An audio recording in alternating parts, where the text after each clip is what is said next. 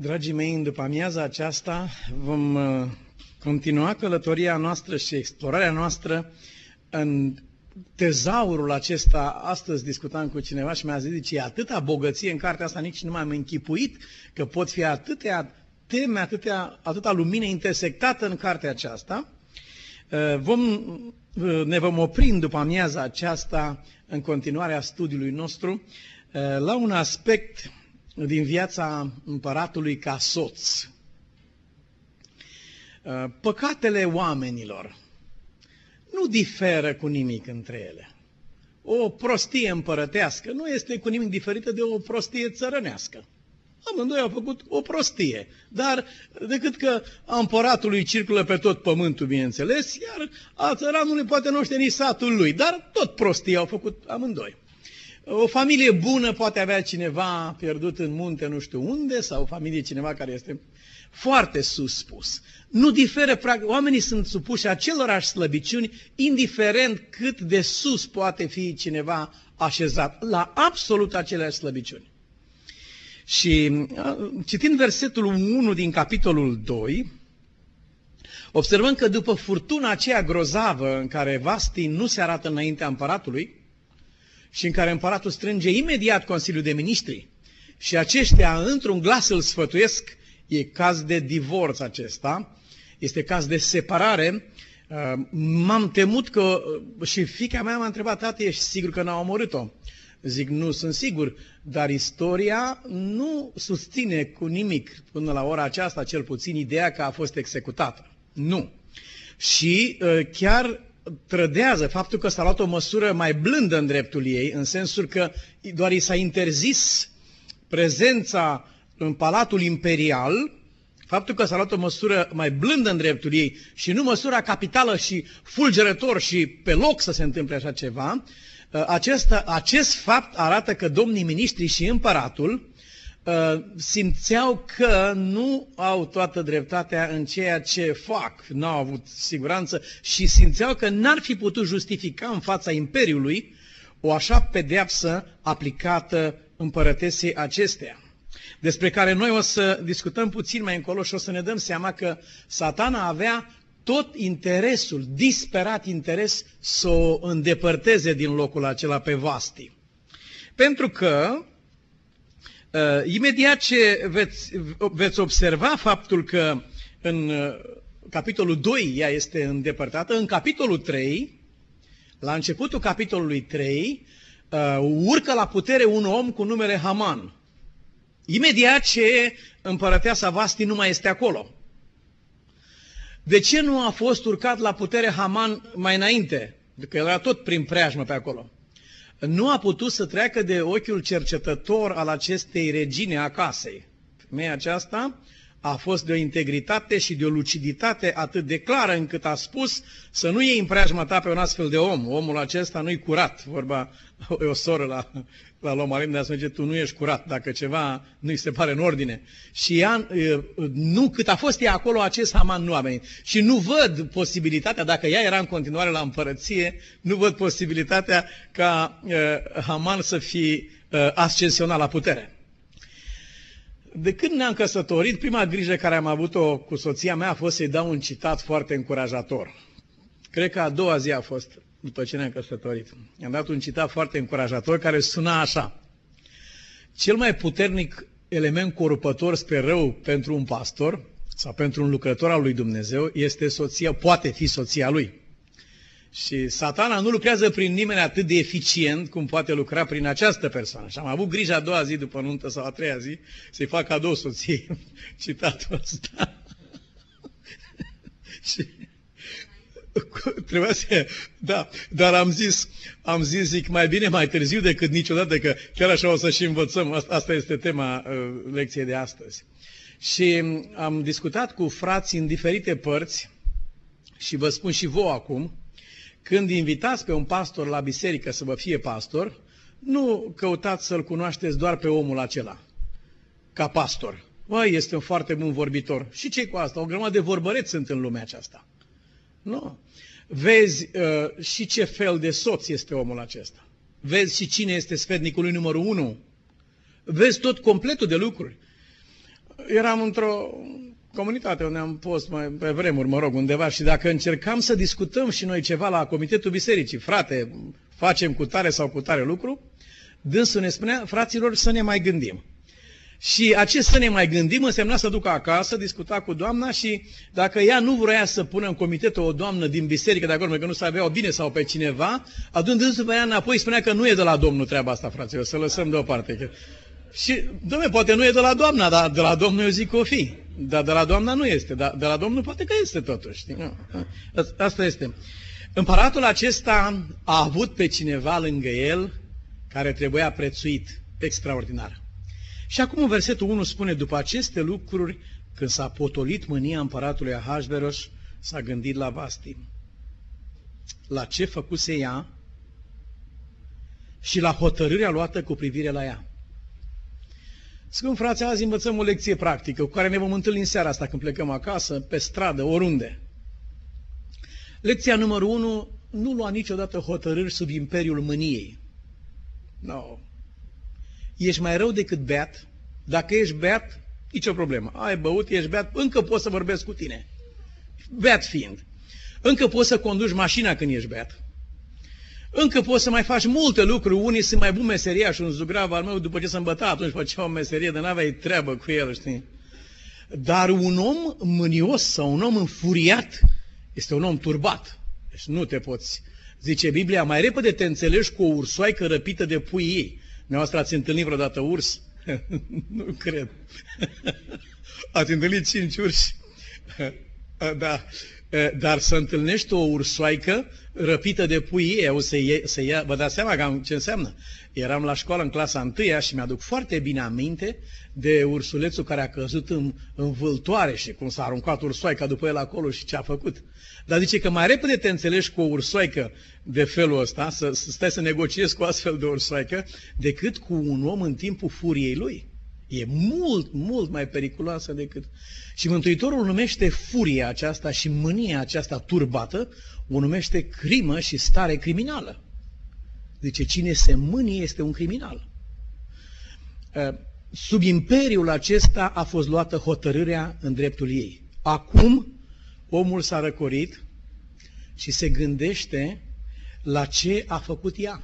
Și a zis, stai puțin, de ce a făcut femeia aceasta ce a făcut? Acum își dă seama că, de fapt, ei toți erau călcători de lege și trebuiau puși behind bars, toți miniștrii în frunte cu regele, cu toți, pentru că ei forțau cetățenii țării să calce Constituția țării. Și singura persoană care a stat pentru Constituție a fost Vasti, cu ocazia aceea. Și este un aspect acesta, dar mai sunt alte aspecte care erau acolo. S-a gândit la ce făcuse ea. Da, tot studiind treaba aceasta, mi-am dat seama, măi, să știi că Ahasveros, poate că a avut și el ceva rude românești, sau să vedem dacă nu fi fost, adică i-a venit mintea românului cea de pe urmă, se numește. Și din motivul acesta mă gândeam, nu fi fost și el după la noi cumva, că ăștia au mai trecut peste diverse teritorii. Dar mă rog, înțelegem că românul se gândește mai apoi. Și el s-a gândit mai apoi. Și am avut uh, tristul privilegiu în lucrarea pastorală să cunosc o mulțime de oameni care s-au gândit mai apoi, sau mai târziu, sau prea târziu, câte unii dintre ei, dar cheia nu este aceasta. Cheia este o altă astăzi după amiază despre care aș dori să vorbim. S-a gândit la Vasti, la ce făcuse și la hotărârea luată cu privire la ea. Sunt lucruri în viață Uh, de care ne dăm seama că sunt rele, dar sunt de o așa natură încât nu mai pot fi schimbate. Ce se întâmplase aici, după legea mezilor și perșilor, nu avea întoarcere. Um, vă povesteam de criminalul care a fost băgat peste mine noaptea aceea în arestul securității, care era plin de sânge și beat și gemea că omorâse pe nevasta lui atunci și l-a arestat de la fața locului. Și către ora 3 dimineața, lucrând cu sufletul lui și în rugăciuni mari, omul acesta a început să uh, trăiască experiența trezirii conștiinței lui. Vă mărturisesc că avea intenția să înfigă dinții în fiarele de la pat. Ar fi apucat fierul cu dinții, nu știa ce să sfărâme, ce să facă, pentru că își punea întrebarea de ce s-a mâniat în așa hal, pentru că ea i-a zis de ce te-ai îmbătat, de ce ai băut, probabil și-a pus mâna pe cuții și a tăiat-o, a omorât-o. Nu, acum s-a trezit și ar fi vrut cumva să întoarcă experiența înapoi, dacă se poate, să mai îndrepte ceva. Nu, după legea mezilor și perșilor, anumite greșeli în viață care le facem sunt irreversibile. Nu se mai pot schimba niciodată. De aceea ar trebui să fim foarte atenți ce pași facem. Pentru că la un moment dat, în, în slăbiciunea omenească, gândim că totul se îndreaptă în cele din urmă. Cu Dumnezeu să știți că se îndreaptă totul. Dar nici Dumnezeu nu poate să schimbe anumite lucruri pe care noi le-am făcut în viața aceasta. Nu mai întoarce nimeni timpul înapoi, nu mai dăm filmul înapoi. Noi suntem învățați că am pierdut o imagine la, la DVD. N-are nimic, îl dau înapoi și mă uit iar de la capăt. Și îl dăm înapoi și ne uităm iar de la capăt. Degeaba. În viață nu se mai pot face anumite lucruri. Dumnezeu a iertat pe David, Dumnezeu a iertat pe oamenii lui din vechime, dar niciodată n-a putut șterge recordul lor. El a rămas acolo. În timp ce Dumnezeu l-a iertat, l-a iertat pe prietenul meu din țară, un, un, un frate, un prieten scump care a primit credința. Dumnezeu l-a iertat de păcatele lui, dar n-a putut să ierte stomacul lui, a cărui flora a fost complet distrusă de alcool și a murit foarte de tinerel. Distrus total. Dumnezeu l-a iertat, l-a primit, l-a mântuit, o bucurie extraordinară, dar nu s-a mai întors niciodată înapoi efectele a ceea ce a făcut. Și Marele Împărat, cât era el de împărat, că el știa să poruncească totul în împărăția lui, nu are nicio putere să poruncească acest lucru. Vă amintiți expresia din Marea Luptă? Că în cărțile cerului totul este registrat cu o exactitate teribilă. Și nici cel mai viteaz om de pe pământ nu poate să recheme raportul unei singure zile. Vreau să nu, stai puțin, nu-mi place cum ai ieșit, vreau să o luăm de la capăt. Cu plăcere o luăm de aici încolo, dar de aici înapoi nu se mai poate face absolut nimic. Aceasta era legea mezilor și perșilor. La ce se va fi gândit el cu privire la hotărârea luată în dreptul ei? În mod sigur, și-a dat seama că ar fi trebuit să stea de vorbă cu ea și să întrebe, să spună, scumpa mea, tu niciodată n-ai avut atitudinea aceasta. Noi întotdeauna a fost a fost cerul pe pământ. Cum s-a întâmplat sau ce vrei tu să-mi comunici mie prin faptul că tu reziști în felul acesta și știi că eu sunt în fața unui imperiu întreg, e o lume care se uită la noi și spune tu mie ce se întâmplă, care e problema? Și atunci împărăteasa Vasti ar fi spus, împăratul trebuie să-și aducă aminte de legea pe care el a dat-o. El trebuie să fie primul om al legii care spune că o femeie nu are voie să fie prezentă într-o adunare de acest fel, cum era acolo. Tu nu trebuie să mă chem pe mine acolo. Și dacă eu fac acest lucru, nu, că, nu, nu numai că uh, nu voi da un bun exemplu în fața țării, dar voi îndemna la nelegiuire și la insubordonare întreaga țară. Întregul imperiu. Voi fi cel mai rău corupător cel mai corupător exemplu pentru țara mea. Dar, dar Ahasveros nu și-a luat timpul acesta de a sta de vorbă. Fraților, aș vrea să discutăm acum în termen de casă. Suntem supuși greșelii la fiecare pas. Orice faptă facem este o greșeală. Inclusiv faptul că stau aici în prezența dumneavoastră astăzi și prezint acest cuvânt. Vreau să vă spun că nu pot să fac acest lucru fără să păcătuiesc sunt aici. Nimeni nu poate să facă binele fără să păcătuiască. Nu discutăm de, de rele, lăsăm relele la o parte. Discutăm de bine. Orice bine este uh, pătat de egoismul care e în fibra noastră. Noi suntem aceștia. Din pricina aceasta, nicio faptă a noastră n-ar putea fi luată și dusă înaintea lui Dumnezeu. Absolut nimic. Ceea ce ajunge înaintea lui Dumnezeu ajunge prin Hristos. El stă în dreptul nostru înaintea lui Dumnezeu și a dreptății lui Dumnezeu. Suntem supuși greșelii. Dar ce doresc să învățăm din lecția aceasta de astăzi? Ți-ai dat seama că ai fost rău într-o anumită împrejurare. Nu fi rău până la capăt. Oprește-te. Poate mai este un singur pas până la prăpastie. Și îți dai seama că ai fost rău. Nu mai merge mai departe iai satanei satisfacția ultimului pas pe calea răului. Sau poate să seama că ai fost prost.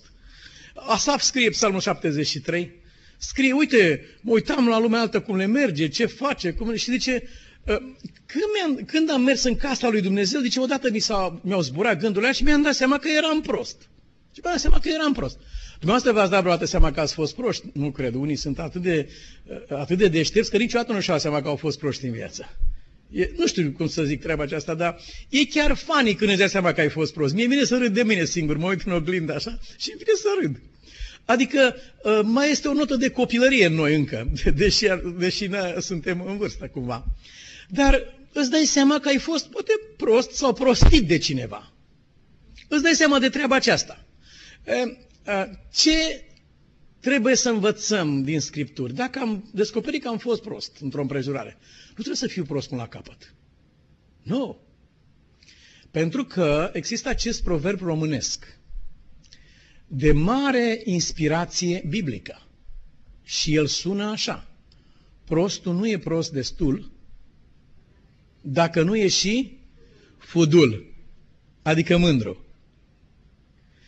Ca să fii prost e omenește. Nu vă speriați. Toți suntem, într-o măsură mai mică sau mai mare. Asaf a zis, Doamne, eram prost și fără minte, spun drept. Adică și-a dat seama, uite ce prostie hrăneam eu în capul meu. Cum am putut eu să mă gândesc la așa ceva? Dar uite, te gândești câteodată. E omenește, nu știu ce cum să folosesc în locul, în locul lui prost, că n-ar vrea să folosesc prea des aici și să... Dar, dar, dar e omenește. Cum? Nesăbuit, să zicem. Nesăbuit sau... Uh, mai sunt alți termeni. N-aș vrea să folosesc nici, niciunul dintre termenii aceștia. Dar când ți-ai dat seama de treaba aceasta, să știți, nu vă, vă rog, nu vă speriați și nu vă prea. Este pur și simplu omenește. E omenește. Este omenește să fie în această situație. Dar de aici încolo, să știți că de aici încolo începe problema cea gravă și cea grea. Ok, now we need to have a little translation. Ce ar fi să traduceți voi în românește după masa aceasta? What would be for, for, the, for her to translate from English in, into Romanian? But we, we made an arrangement already for uh, to, to have a meeting in English, so that's for the future. Dar um, Gladys și cu Rose, ele sunt aici. Și dacă cineva ar vrea, întrucât Ionuț a fost azi dimineață și a lucrat săracul cu zmerenie, eu l-am rugat să pună pe altcineva să traducă, dar el a lucrat cu zmerenie aici. Dacă cineva între noi ar fi care ar, ar vrea să preia slujba aceasta, uh, după mă, foarte frumos, mă bucur. Bun. Sami Brașov uh, vrea să facă lucrarea aceasta. Foarte frumos. Și, uh, Sami, pot să, în câteva cuvinte, să le informez pe ele până aici despre ce a făcut la paralel. Și de aici noi o să, o să discutăm treaba. Ok. Do you hear well? Yeah? Se aude bine acolo? It's all right? It's all right. Good. Uh, so, uh, problema aceasta de a greși într-o privință sau alta este o problemă omenească. Nu trebuie să fie nimănui nici frică, nici să se simtă nu știu în ce fel faptul că a făcut o greșeală. Iubiți frați, sunt politicieni mari de tot. Am o carte acasă care se numește Greșeli fatale în războiul al doilea mondial. Păi dacă citești generali care au împins armate întregi la moarte printr-o simplă prostie din capul unui om. Asta a fost. David face, face o mare prostie, se duce și primește pâine și sabie de la cetatea preoțească Nob, de la preoții care erau acolo, în fața unui trădător. Doegă Domitul, care era acolo infiltrat și urmărea tot ce se întâmpla și el primește în fața unui trădător pâine și sabie. Și nu-și dă seama că este o prostie imensă ce face el. După, datorită greșelii lui pe care a făcut o foarte gravă greșeală, întreaga această cetate a fost executată de către asasinul acesta, Saul. A, a ucis întreaga cetate preoțească. Și a dat seama că a fost o greșeală grozavă ce a făcut. Și a spus, eu sunt cauza morții acestor oameni. Partea satanică într-o greșeală nu este aceea în care un om se împiedică și cade. Nu, aceea e omenească. Partea satanică este atunci când un om începe să reziste și să persiste pe poziția aceea. Aș vrea să revenim la proverbul nostru românesc. Prostul nu e prost destul dacă nu e și fudul. După ce îți dai seama că ai făcut o prostie sau o greșeală, atunci vine satana și spune, băi, băiete, nu se poate, e rușine să, să te știe lumea, adică ține-o mai departe, zice diavolul. Nu te, nu te da Cum că ai greșit? Ține-o mai departe, ține-o până la capăt. Socrates trece pe stradă odată și vede un student de al lui, el care preda, preda în fel de viață puritană studenților lui, vede un student al lui la casa aceea. Studentul l-a văzut și uh, imediat s-a refugiat înăuntru. L-a văzut și pe profesor. Și Socrate s-a apropiat de casă și l-a strigat pe nume. Vino afară, i-a spus. Și el a zis, zice, nu, mi-e rușine să vin afară, a zis el. Și a spus, nu te înșela, e o greșeală gravă aceasta. Zice. A fost rușine când ai intrat în casa aceasta. Aici este rușine doar să intri, nu este rușine să ieși din locul acesta. Ieși din locul acesta, că nu este nicio rușine să ieși de acolo. Dar diavolul zice, intră mă, că nu e nicio rușine, ce să faci? Toate? La el nu e rușine când intri. Dar dacă dai să ieși înapoi, spune, bă, e rușine, te faci de rușine, nu se poate așa ceva. Nu se poate lucrul acesta. De acolo intervine partea satanică. Latinul spune, erare humanum est. A greși este omenește. Dar a persista în aceasta este diabolic. Se dă seama că ai făcut o prostie sau greșeală, indiferent despre ce e vorba. Dacă întreagă cetate preoțească Nob a murit din prostia ta, te-ai dus și ai luat pâine în fața unui trădător. Trebuia să nici nu, să nici nu deschizi gura când vedeai că un astfel de om este acolo. Ți-ai dat seama că ai făcut această greșeală. David spune, eu sunt vina acestor oameni. El n-ar fi ajuns niciodată în situația în care a ajuns dacă ar fi ținut acest principiu în viață. Dar el a persistat.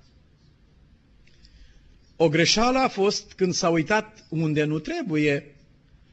A văzut pe femeia aceea care își făcea baie.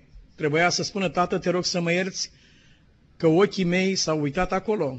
Am rămas foarte mirat de Tolstoi, care scrie de un prieten, de unul din frații lui, care era extrem de afemeiat și vina, toată nenorocirea lui venea de la ochi. Și Tolstoi scrie foarte artistic, zice, ochii lui i-au nenorocit obrajii. i-au nenorocit fața. Zice, ochii i-au distrus fața. Nu, ochii i-au mâncat obrazul. Așa, literal scrie așa. Ochii i-au mâncat obrazul. Auzi, ochii să-ți mănânce obrazul. Dar e posibil.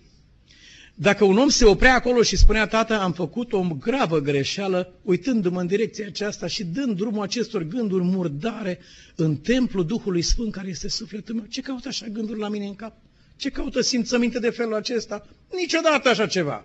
El era împăratul David, zice, te-am luat de la oi pe tine, i-a spus Domnul. Eu pe tine te-am luat de la oi și te-am, ți-am dat această poziție înaltă și frumoasă și ți-am dăruit împărăția și cu tot ce ai primit din ea și dacă era puțin ce ți-am dat, ți-aș mai fi dat mai mult. Deci ea după ce te-ai îmbogățit și te-ai mărit, ai uitat de Dumnezeu și ai făcut ce ai făcut. Dacă David se opre acolo, dar el continuă. Și Doamna este adusă acasă și asta a fost.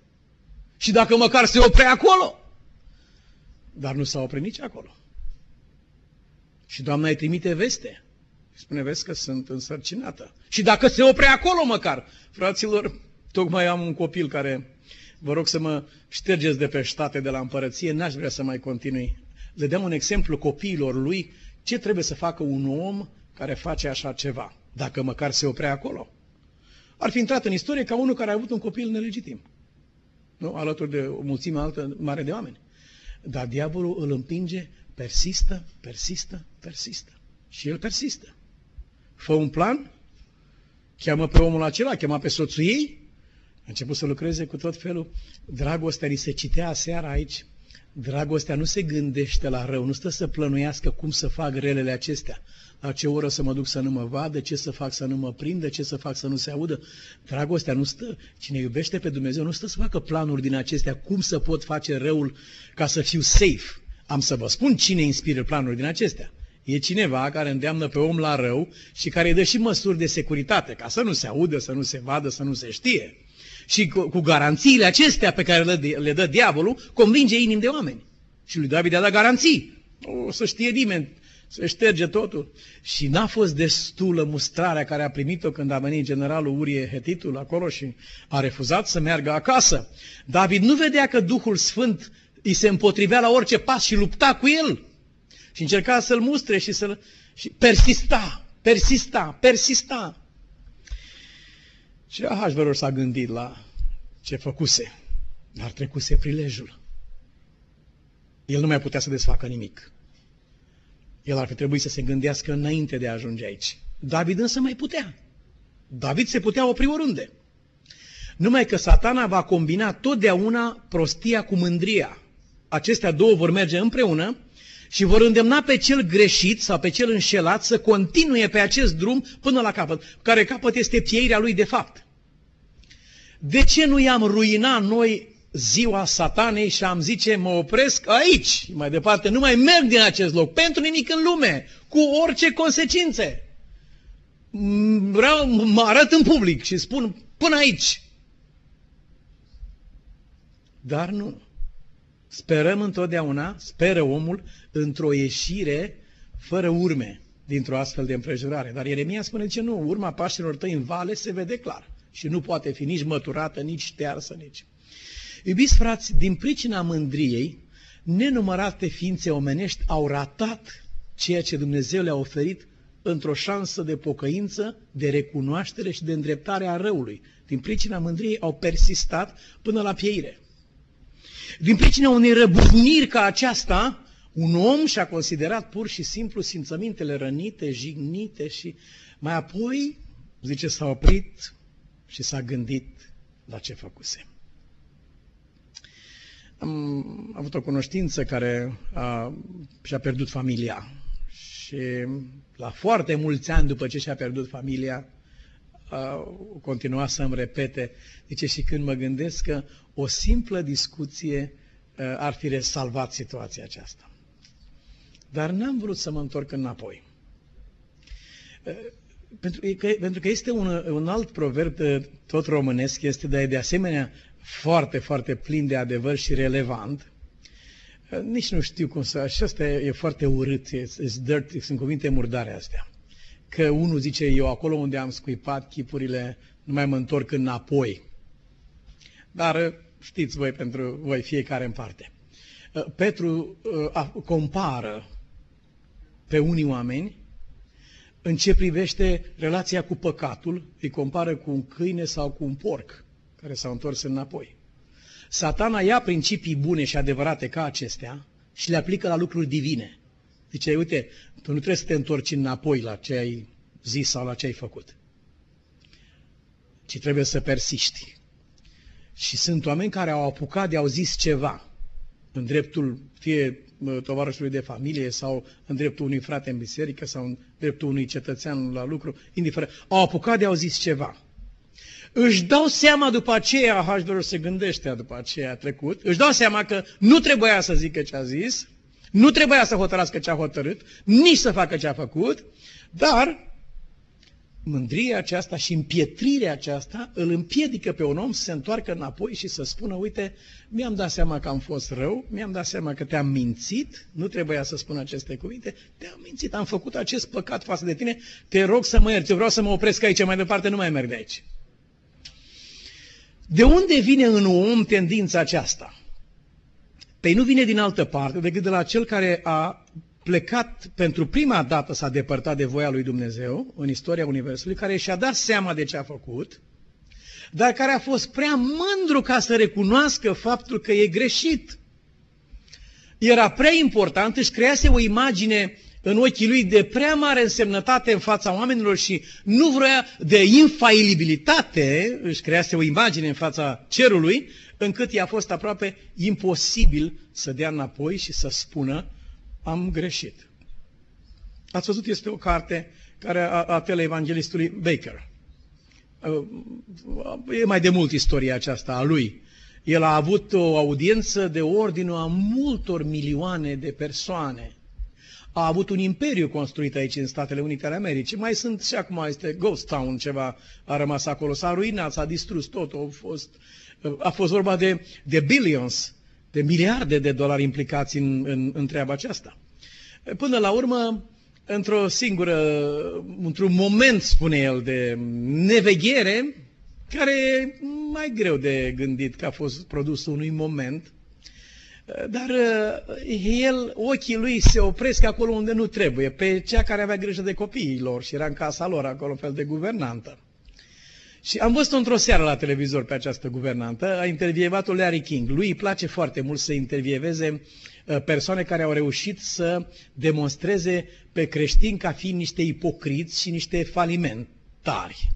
El, el se delectează în, în așa ceva. Și găsește tot felul de clienți de acest fel. Și într-o seară o găsise pe doamna aceasta care l-a prăbușit pe Baker, pe Marele Evanghelist și s-a culcat cu ea Baker. Și știți cum s-a întâmplat treaba aceasta? A fost atât de fulgerătoare lovitura, cu câteva minute înainte ca el să intre uh, în, uh, se numește, în transmisie directă, într-un spectacol live care era dat pe tot pământul. Nu spectacol, într-o transmisie live care era dată pe tot pământul acesta. Urma să predice Evanghelia în câteva minute. S-a întâmplat în câteva minute înainte de treaba aceasta. Atât de fulgerătoare a fost lovitura diavolului.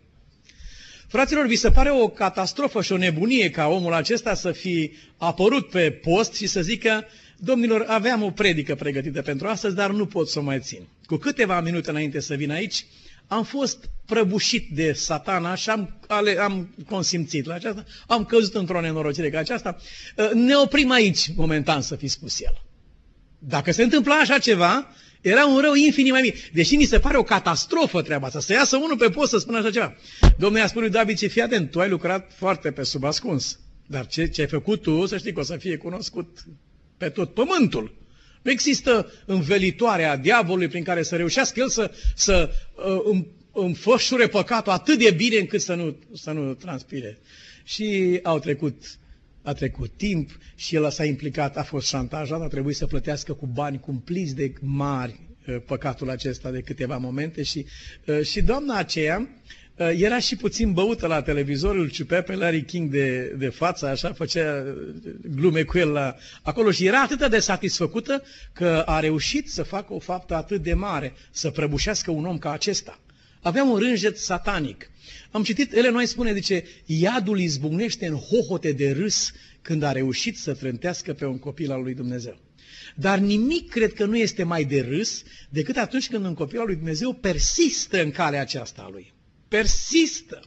Și merge în continuare împins de propria lui mândrie, împins de împietrirea aceasta, de îngânfarea aceasta a lui care nu vrea să se declare om supus greșelii, Că este asta și că este altă greșeală, puțin contează. Sunt un om supus greșelii. Aici sunt. David nu s-a oprit, într-adevăr, până când a fost foarte departe. Fraților, mai era încă un pas la care îl îndemna diavolul. Când Nathan a venit și i-a spus treaba aceasta, diavolul îl îndemna, persistă, tăie capostul. Că ăsta știe ce s-a întâmplat. Până acolo, pentru că Samuel știa, Samuel spunea ce Saul m-ar tăia dacă ar ști ce fac. Na, nu, într-o altă împrejurare. Samuel, Samuel vorbea despre Saul, deci Saul ar fi în stare să mă taie dacă ar ști ce fac acum. Și David la fel în împrejurarea aceasta cu Nathan. Riscul era foarte mare, dar Nathan a mers și cu mare înțelepciune s-a apropiat de el ca de o fiară. Adică nu poți să te apropii ușor de un om, de un om căzut în plasa diavolului, nu poți să te apropii. Animalele care sunt prinse în cursă, spre exemplu, trebuie să fii foarte atent cine se duce acolo la ele, pentru că sunt, sunt pericolul de pe fața pământului, cât de, cât de feroce pot să fie ele. Și Nathan se apropie cu mare prudență de el și îi spune parabola aceea foarte frumoasă și după ce își dă seama că i s-a trezit conștiința și spune patru mii pentru miel să dea vinovatul acesta care a făcut așa ceva, o, atunci își dă seama omul ăsta nu-i mort. Omul ăsta încă gândește și Nathan îi spune, omul acesta ești tu. Și în clipa aceea, în sfârșit, David se oprește. Mai era un singur pas. Dacă trecea și peste sfatul lui Nathan și continua persistența lui, nu pot să-mi imaginez care ar mai fi fost istoria. Dar s-a oprit la acest ultim pas. Acum când satana ne îndeamnă pe noi să mergem un pas mai departe pe calea răului, noi ar trebui să ne punem întrebarea câți pași ori mai fi de făcut. Că el ne dă impresia că mai e mult de mers, încă, încă se poate merge destul. Noi ar trebui să ne întrebăm câți pași mai sunt de făcut, dacă mai fi un singur pas. Nu, nu cunoașteți niște persoane din California pe care vi le-aș spune acum, dar știu că nu-i cunoașteți. Unul dintre ei, bun prieten al meu, apropiat și vecin care este acolo, eh, mi-a povestit de trecerea frontierei, cum au trecut ei frontiera în Iugoslavia. Și au pornit pe un uh, râu, pe Nera, undeva prin Caraș Severin și trebuia mers mult de tot pe râul acela și prin munți, pe valea aceea înfricoșătoare, până când se ajungea undeva și de acolo tot așa, până treceau frontiera. Era un drum cumplit. Am impresia că a fost cam 10 zile de mers până când ei au reușit să nebunească până la urmă, că erau trei oameni, au reușit să nebunească, să nu mai știe cum îl cheamă pe cine, cum îl cheamă, dintre ei nu se mai cunoșteau, să se considere, să considere criminal pe toți ceilalți și fiecare să uite cu ochiul rău la, la ceilalți, au ajuns până, până când și-au pierdut mințile aproape. Dar el îmi povestește un incident extraordinar. Și m-am bucurat că Dumnezeu mi-a ajutat să aud din gura lui acest incident povestit. Deci era o noapte de zmoală. Nu mai știm a câta noapte a fost. Nu mai știam unde suntem, dacă suntem departe de frontieră, aproape, dacă am trecut, dacă n-am trecut. Nu mai știam nimic, absolut nimic despre noi. Nu știam unde suntem pe pământ. Deci și era, nu puteai să vezi absolut nimic, nimic. Și noi eram în munți, în munți, sus, sus, de tot, urcând și mergând continuu, nu știu în ce direcție. Și spune el, zice, deodată când mergeam noi și gâfăiam în nebunii și mergeam și mergeam și mergeam, zice, am avut un îndemn o dată, parcă cineva mi-a dat una în piept și m-a oprit așa o dată pe loc. Și m-am oprit. I-am oprit și pe ăsta care erau cu mine, opriți-vă. Și ne-am oprit. Și stăteam degeaba acolo, dar ne venea să mergem mai departe. Dar nu ne venea să mergem mai departe. Ne zbuciumam, când să plecăm, când să, când să stăm. Și el zice, mie mi-a venit o idee. Am, m-am plecat la pământ, am început să bășbăiesc, am găsit o piatră, am luat-o și am aruncat așa în față. Și când am aruncat-o, odată am înghețat că nu s-a auzit nimic. Și am stat, și am stat, și am stat, și am stat, și într-un târziu aud, poc! De undeva din fundul pământului a sunat. Am stat încremeniți pe loc până când s-a făcut ziua. Când s-a făcut ziua, noi eram pe creasta stâncii, la un pas, următorul nostru pas ar fi fost în prăpastia aceea unde praful și pulberea s-a legea de noi. Dar ne-am oprit acolo. Atunci când diavolul ne îndeamnă să persistăm, ar trebui să ne întrebăm câți pași ori mai fi de făcut. El zice, mai e destul, nu ai teamă. Oh, nu. Încă mai merge. Încă mai merge. Nu ar trebui să ne punem întrebarea, pentru că el de câte ori vorbește, el spune o minciună. El vorbește dintre ale lui. Sunt lucruri care ne sunt clare în mintea noastră că sunt rele. Știu că fac răul. Îmi dau seama. Ar trebui să-mi pun întrebarea de câte ori mai pot să fac acest rău. Până unde mai pot permite luxul acesta?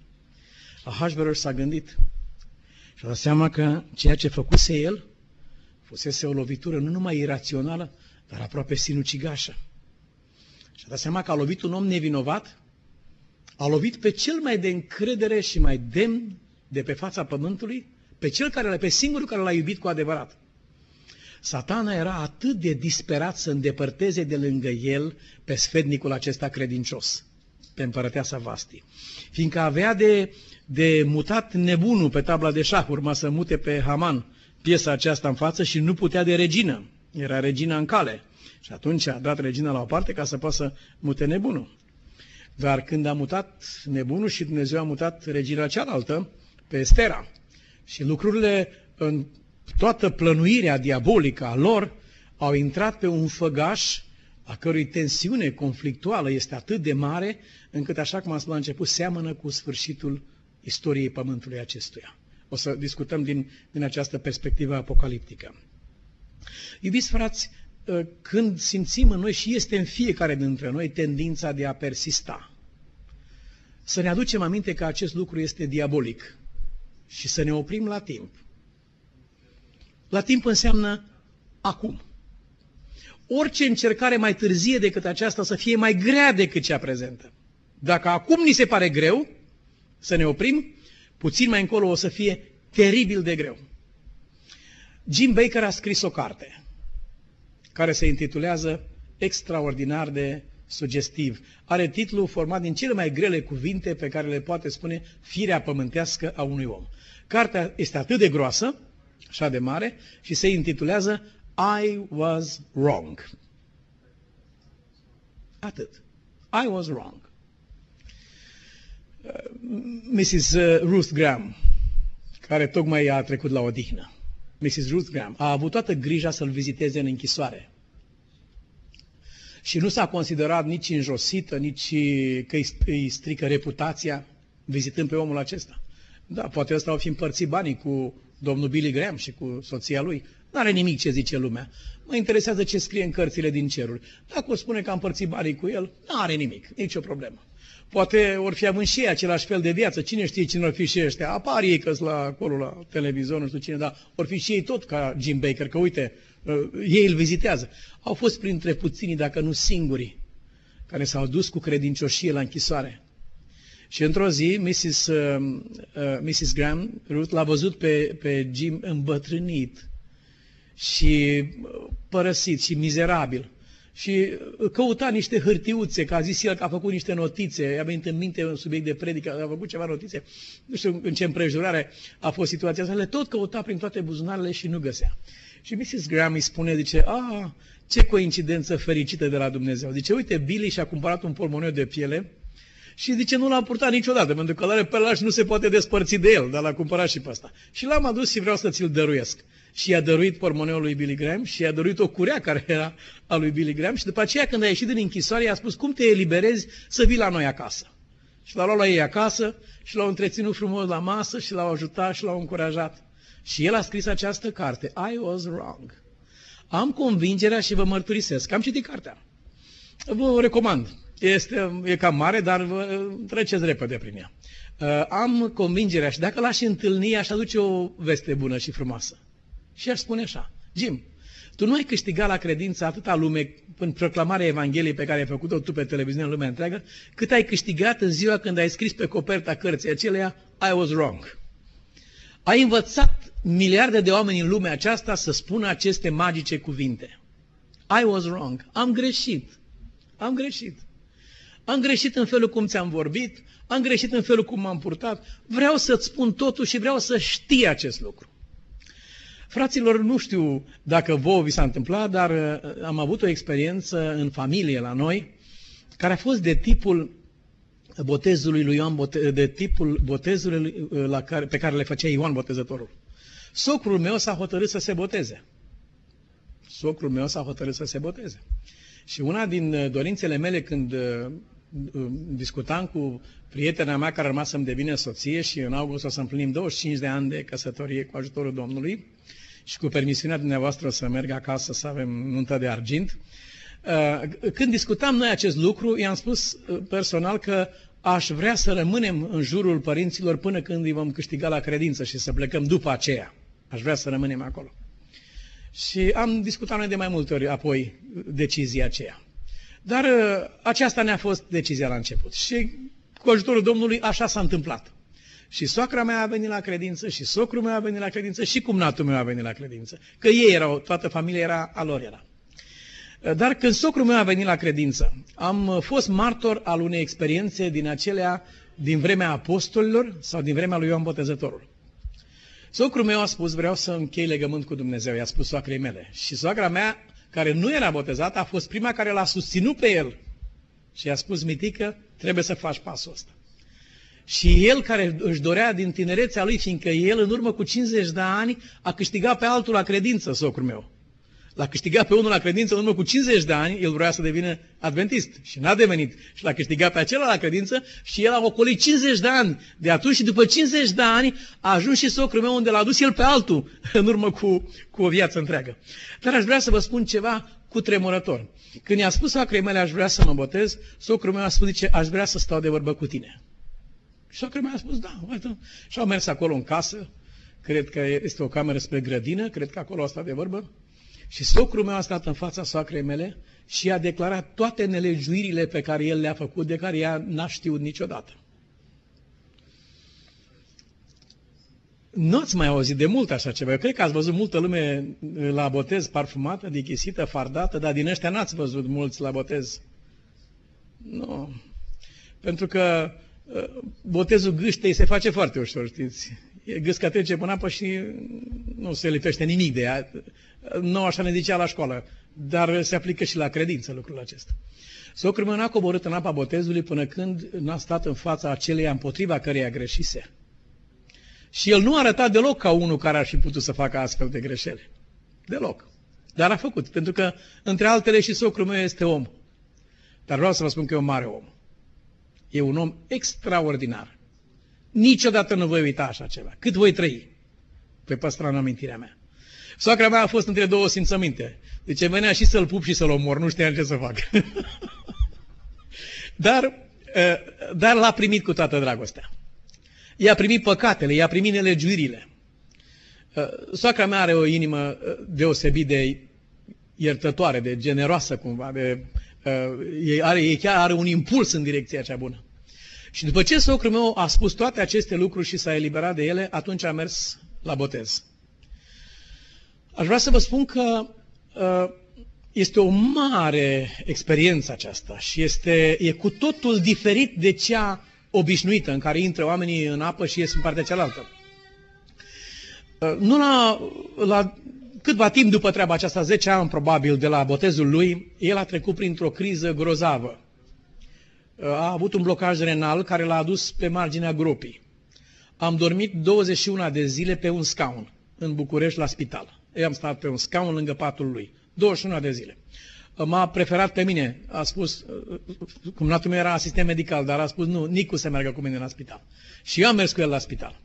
Și doctorii încercau să mă dea afară din spital. Să vă nu mai pierde timp aici cu omul ăsta. El era mai mult în comă decât conștient. Nu mai pierde timpul cu omul acesta. Uh, eu am continuat să pierd timpul cu omul acela și am continuat să mă rog.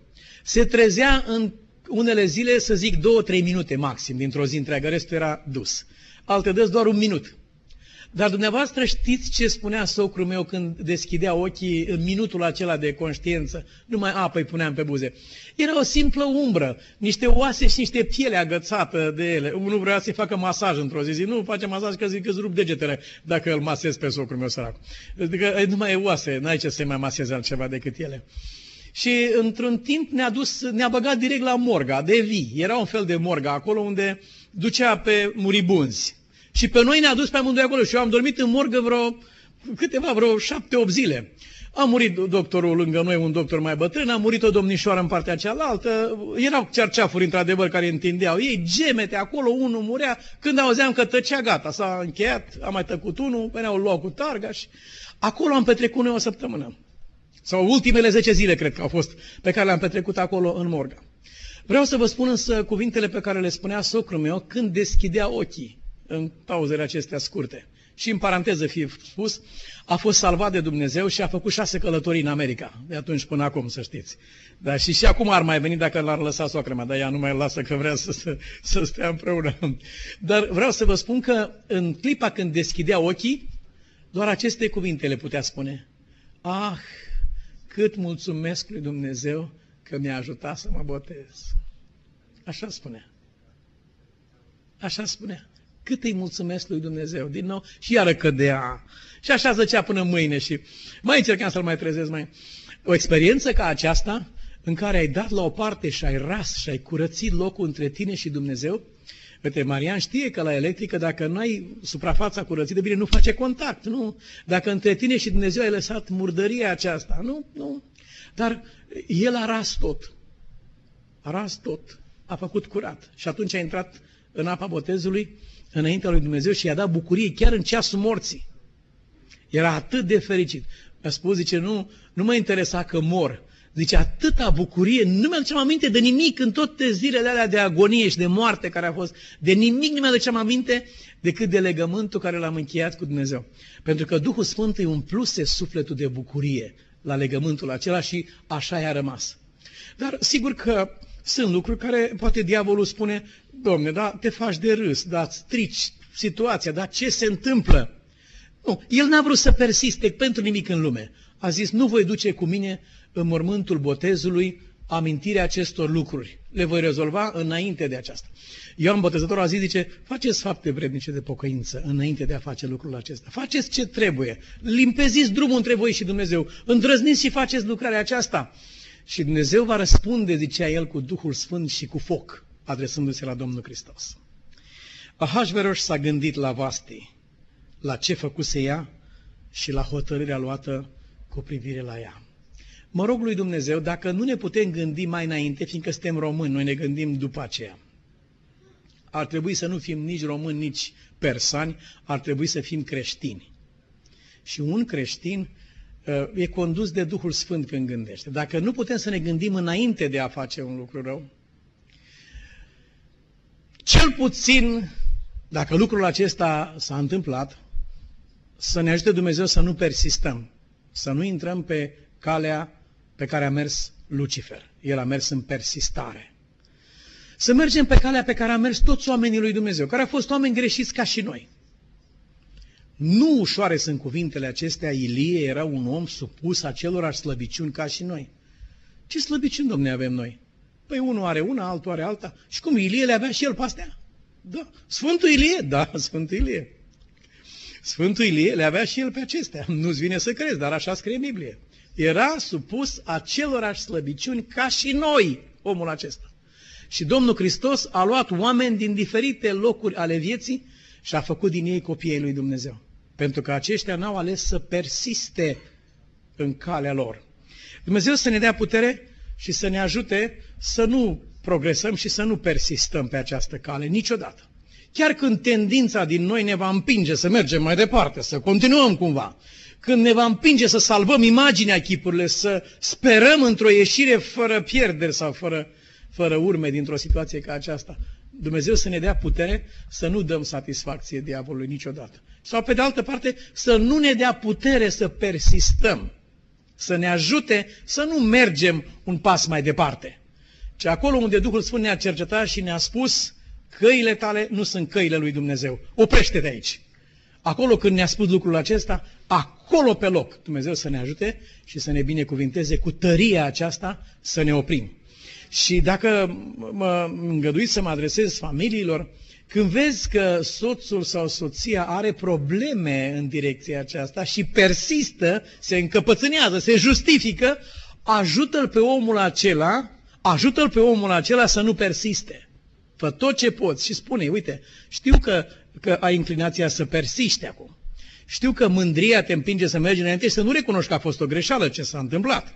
Te rog, în numele Domnului, hai să nu mergem mai departe. Eu mă rog cu tine, hai să ne luptăm amândoi să nu persiști pe calea aceasta.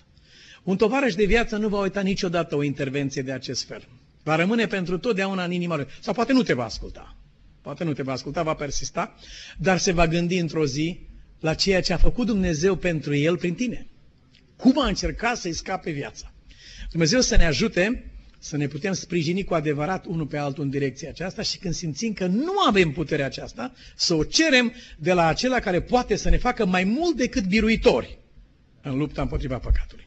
Și Dumnezeu să fie cu noi cu toți. Amin. Vă invit la rugăciune. Tată, îți mulțumim de descoperirea cuvântului Tău din ceasul acesta. Îți mulțumim de lumina pe care Tu o aprinzi în sufletele noastre de marea lumină a lumii care este Domnul Isus Hristos. Iartă-ne, Tată, că bâșbuim și umblăm în întuneric când am putea să mergem în lumina Ta minunată. Tată, am învățat în după amiaza aceasta de primejdia persistenței.